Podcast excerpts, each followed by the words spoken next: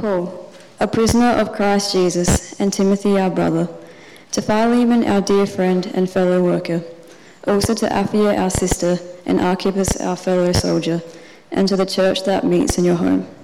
Grace and peace to you from God our Father and the Lord Jesus Christ.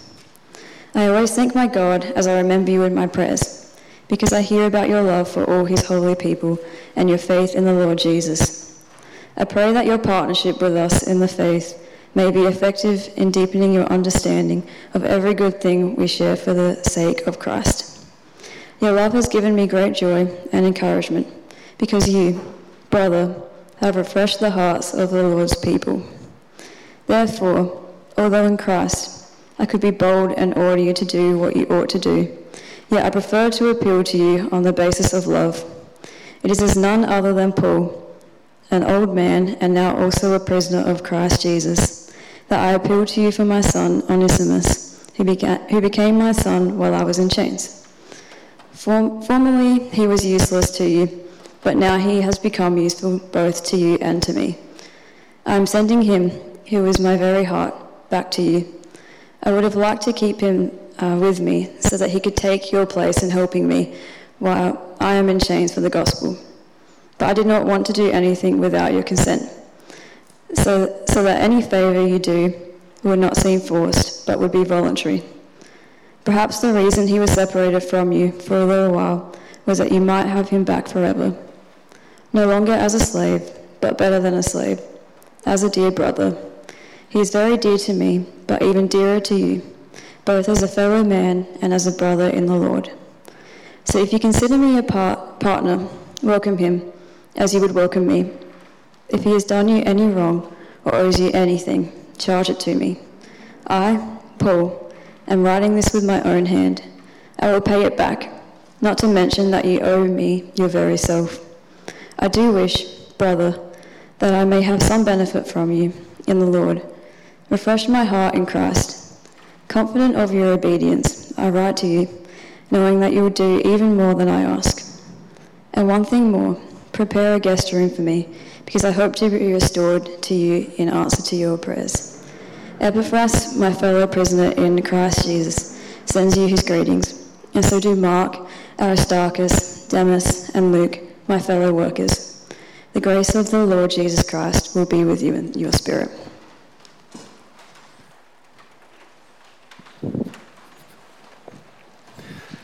Thanks for that, Rachel. Well, hi everyone again. It's great to see you all here this evening. Well, we're going to make our way through the book of Philemon, but let me start our time in prayer. Please join me. Heavenly Father, we do give you thanks for your word, for the Bible. We thank you that it's for us to help us know you more, to see your Son more clearly, and to appreciate the gospel. Father, we do pray that you'll help us to learn from it now, that we would see how Jesus changes the way we, we relate to one another as a church family. We pray you'll bless our time. In Jesus' name, amen. Well, you just heard the book of Philemon read out, and you may be wondering what's going on here. It's a lot of characters, a lot of names. Well, let me give you a brief overview.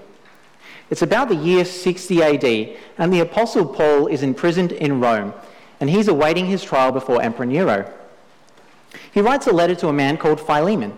Philemon is a Christian slave owner, and Paul is writing to him about his runaway slave called Onesimus.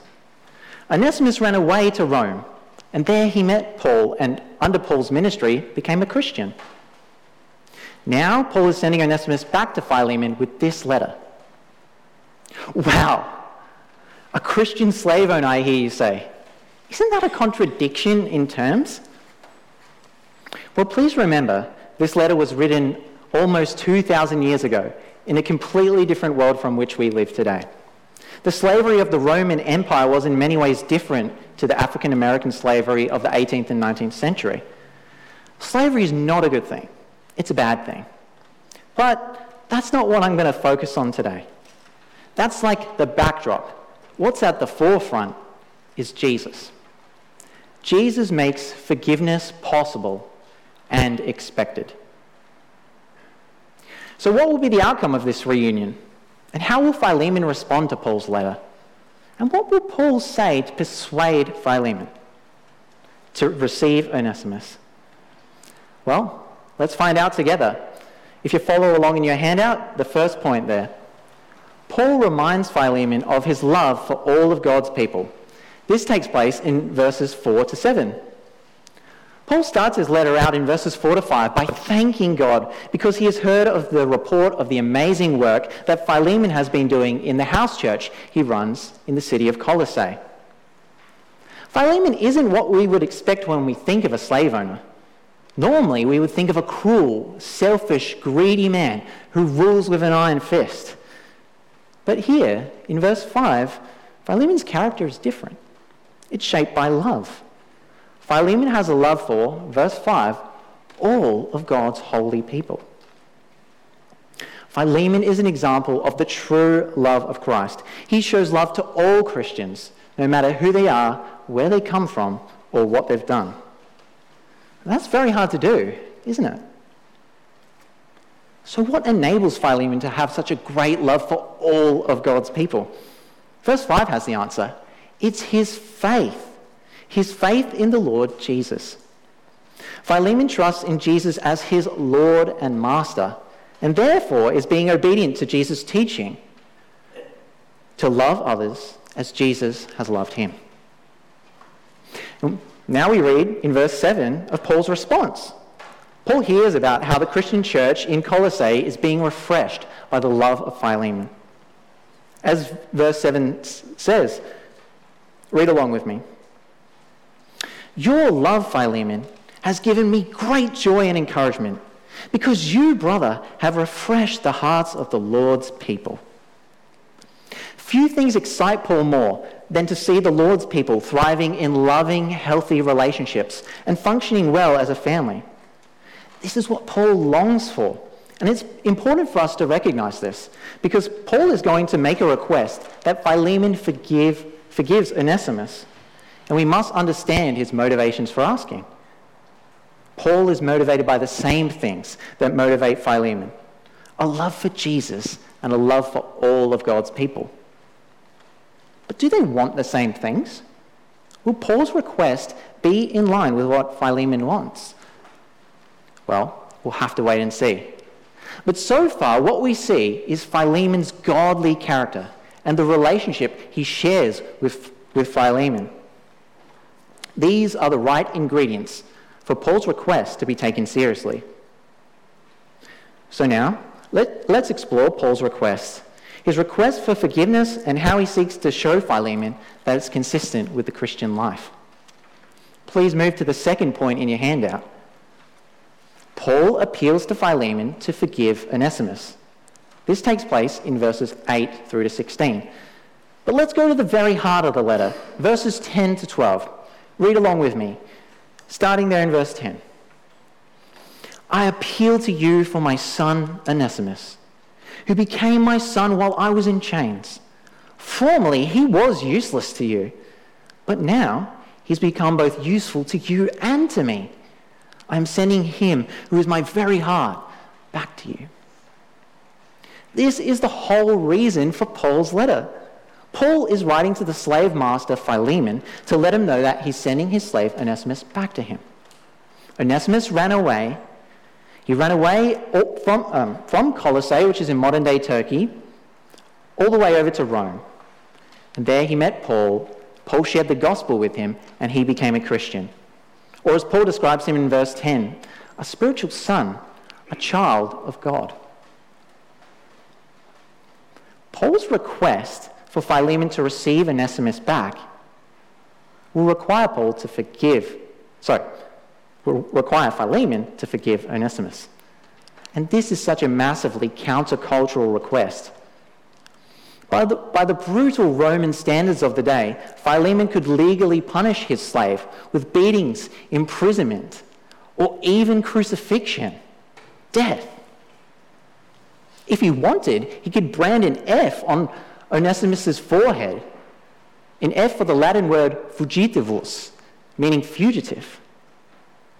There's a lot at stake. Onesimus' life is on the line. What will happen if Philemon doesn't forgive him?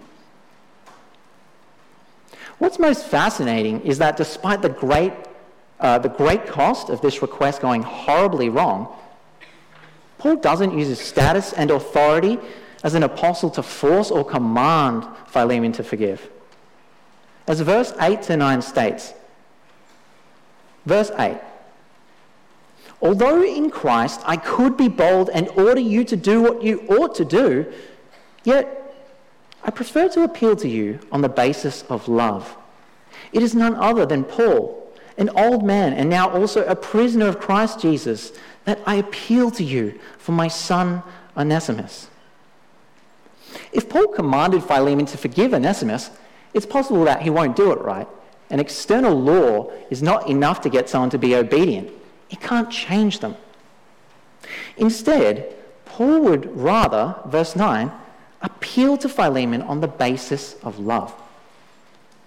This could mean the love that Philemon and Paul share, but I think what's more likely is that Paul is saying this, given the context I appeal to you on the basis of the love of Christ. It is the love of Jesus that can motivate Philemon to use his own free will to love Onesimus. What Jesus has done for Philemon changes the way he relates to Onesimus. What Jesus has done change, changes the way people relate in general. It changes the way we relate as a church family. Let me explain what I mean. The gospel, the good news, what Jesus has done is the great equalizer of all people. It says that all people everywhere are sinners. It doesn't matter who you are, where you've come from, or what you've done. You're not good enough, nor can you do enough good to get into heaven. But rather, you are saved by grace, God's undeserved favor, his free gift to you. Jesus died for you and rose from the dead to bring you forgiveness and reconciliation to God. You did nothing to earn your salvation, it's free. And you just receive it by faith, like anyone else. This means that all Christians are equals because they are equally forgiven in Jesus and given a new status as the children of God. The great evangelist Billy Graham summed it up well when he said this There is no script, scriptural basis for segregation, that is, the separating of black and white people. The ground is level at the foot of the cross. And it touches my heart when I see white people and black people standing together at the cross. Billy Graham was talking about how Christianity undermines the different man made classes all of the man made classes of humans. Christianity says all people, black, white, slave, free, Jew, or Gentile, whoever you are, all people who stand before the cross stand on level ground. There's no division, there's no hierarchy. All people who stand before the cross are forgiven and loved equally by God. That's so important and so beautiful. Let me say it again. There's no division and no hierarchy amongst Christians. All Christians who stand before the cross are forgiven and loved equally by God. And this includes Philemon and Onesimus. So, what that means is, Paul isn't just sending Onesimus back to a miserable life of slavery. No, now that Onesimus and Philemon are both Christians, there's no longer a master slave relationship. Jesus has removed this hierarchy. We see this in verse 16. Follow along with me in your Bibles. Verse 16. Perhaps the reason he was separated from you for a little while was that you might have him back forever, no longer as a slave, but better than a slave, as a dear brother. He is very dear to me but even dearer to you, both as a fellow man and as a brother in the Lord. Onesimus is now an equal man and an equal brother to Philemon. How does this happen? Verse 16 says, In the Lord. Jesus has united these two men together. They just need to recognize it. And if they recognize it, that they have the same master in heaven, then the appropriate way for them to express it is to treat one another with the same love and forgiveness they've received from God. But even if Philemon recognizes this, what about all of the pain, the loss, and the suffering and the shame that went with his slave running away? It will cost him to forgive Onesimus. But Paul wants to remove this barrier, so he goes on. We're now at point three in your handouts. Paul demonstrates the sacrificial love of Jesus that brings forgiveness. We see this in verses 17 to 19. So, if you consider me a partner, welcome him as you would welcome me. If he has done you any wrong or owes you anything, charge it to me. I, Paul, am writing this with my own hand. I will pay it back. Not to mention, you owe me your very self. Here, Paul steps into the shoes of Jesus. Just as Jesus was a mediator between God and mankind, so here is Paul being a mediator between Onesimus and Philemon. Paul says, Look, Philemon, I know Onesimus stole from you. It's not like he funded his little holiday to Rome by running a lemonade stand out front of your house. It's not like he was saving up money by like selling Freddo frogs at his local scout hall. He stole from you. Whatever he took, charge it to me. I'll pay the price. So, just as Jesus was willing to pay all of our debts that we could never afford to bring us forgiveness, so too is Paul showing here the sacrificial love of Jesus by offering to pay the debts that Onesimus cannot afford. But Paul's in prison. How can Paul pay the debts of Onesimus?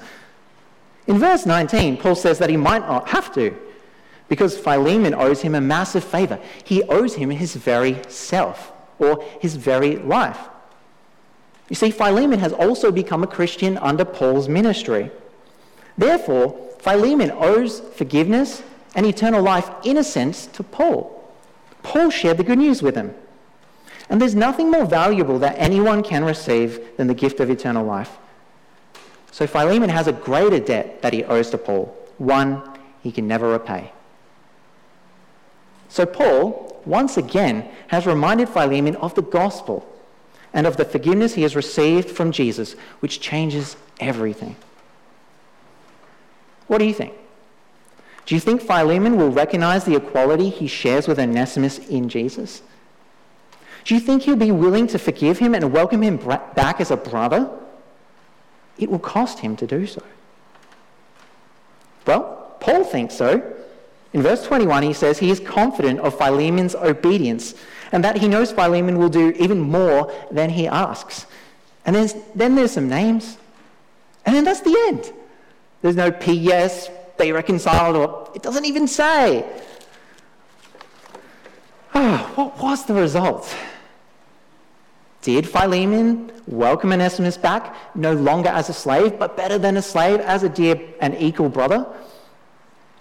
Or did Philemon end up branding Onesimus with an F on his forehead for fugitive? Or did he end up recognizing the F that has already been placed on Onesimus' forehead by God? An F for forgiven.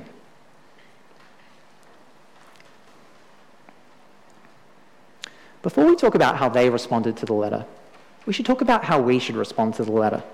The key application of this letter is forgiveness and reconciliation amongst fellow Christians. We must recognize the serious implications of failing to forgive one another. If someone sins against you and you don't forgive them, that relationship is permanently damaged, right? It can never function the same again. Or maybe you sin against someone, but they won't forgive you. They say, I will never forgive you as long as I live. How tragic. How painful. Just as sin separates us from a loving relationship with a holy God, so too does sin and unforgiven sin separate us from one another. Just as grudges destroy families, so too do they destroy the church family. The family here at Trinity Church Adelaide. It's a relief, though, to know that broken relationships don't have to be the norm. Because, point four in your handout, Jesus makes forgiveness possible and expected of Christians. Just as Paul expected Philemon and Onesimus to ask for forgiveness and to offer forgiveness to one another, so too are we as Christians expected to offer forgiveness. This isn't a new teaching of Paul's. Jesus taught it long before. Jesus taught that we are to forgive others their sins, otherwise, our Heavenly Father will not forgive us. If you're a Christian here today and you've been forgiven of your countless sins and saved from the wrath of God and from hell by God, then you should be willing to show grace and forgiveness to others. There is no reason for a Christian to hold a grudge towards anyone inside or outside of the church for that matter. If Jesus has forgiven them, you should forgive them too. That's not to say it's easy though. Because forgiveness is costly, but it's worth it. Point five in your handout. Forgiveness is costly but worth it. When we offer forgiveness, it costs us, doesn't it? We've been harmed in some way physically, mentally, spiritually. And we have to continue to live with the damage that someone else has caused us. We didn't want it, we didn't ask for it. It's not our fault, so why should we forgive? Dear brothers and sisters, all I know is that it's far better for you to forgive than to not. And once again, it's the way of those who take up their cross of suffering and follow Jesus. The same Jesus who, although himself God, willingly allowed himself to be unjustly nailed to a cross. And while he was hanging there, still had the grace to say, Father, forgive them, for they don't know what they are doing. It was costly for Jesus, but it was worth it. It was costly for Philemon. Imagine what, what all the looks he would have gotten, the way he would have been treated, because he would have treated a slave equally in his society. But it would have been worth it to gain a friend and a brother for all eternity. And it will be costly for us too but worth it. I put an inspiring story in your leaflet of a Christian whose forgiveness was costly but worth it. It's a very beautiful modern example of how Jesus changes the way we relate to one another as a church family. So please do check that out. In fact, I've brought the biography along, The Hiding Place by Corrie ten Boom. So this is the backstory of uh, that mini story uh, you've got in your leaflet. So if you'd like to borrow that from me, come ask me. We're now at point five in your handout. No, sorry. We're going to go to point six. But before we move there, I just want to add something. This is important. When you forgive someone else, you are not saying nothing happens. But you are saying to the person, I believe the gospel. I believe that Jesus still loves me despite what you did. And I still love Jesus despite what you did. And I hope that you come to know the love and forgiveness that He has given me. Therefore, I forgive you because God has forgiven me. Now, point six in your handout forgiveness cannot be forced. What happens if someone won't forgive you? That's a tough situation to be in. And as we learn from Paul, you can't force someone. You can only control how you respond. So respond rightly, with sorrow, with love, with patience and grace. There are a few good things, though, that you can do to help. Firstly, and most importantly, you can ask God for forgiveness. Secondly, you can pray. Paul prayed, didn't he? He prayed in verse 6 that God would change Philemon's heart and mind. So too can you use the words of the Apostle Paul. You can pray that God would refresh their heart. God's the great reconciler, and he can do it. Thirdly, Paul offered repayment for the wrongdoing of Onesimus. So too can you try to mend your wrongdoing, whether that be materially, monetarily, or through using your words. If not in person, maybe over the phone, or via a card or letter. That's what Paul used, didn't he? And lastly, you can get another Christian involved to mediate. Just as Paul mediated between Onesimus and Philemon. And this is a wise and godly option. Relationships are complicated. It's good to have someone on the outside who can look in and help you work it through. If this sermon and thinking this through has brought a lot of uh, thoughts to mind or difficulties, please, if you don't know where to start, come chat to our pastors. They're always here to love and care for you. And at the end of the day, if forgiveness is never offered to you, it's such a comfort to remember the gospel. You are forgiven in Jesus when you ask for it. Ask God for forgiveness because Jesus has died for all of your sins, past, present, and future. Speaking of the past, what happened? What happened to Onesimus? Was he accepted back no longer as a slave, but better than a slave, as a dear brother? The letter doesn't say. But Paul was confident, and I think we can be confident too, that even if this letter was never written, Onesimus would have asked for forgiveness from Philemon, and Philemon would have granted it, because Jesus makes forgiveness possible and expected. Please join me as we pray. Heavenly Father, we do praise you and thank you for the gospel of Jesus Christ. We thank you that through Jesus we can have reconciliation to you and eternal life and forgiveness of our sins. But thank you that that changes us. Jesus' love can be shared with others, with the church family. We thank you for the church family here at Trinity Church Adelaide. We pray you'll help us to be loving and forgiving, forgiving to one another. Thank you that there's no more division or hierarchy amongst us, that we're all equally loved and forgiven. We praise you in Jesus' name. Amen.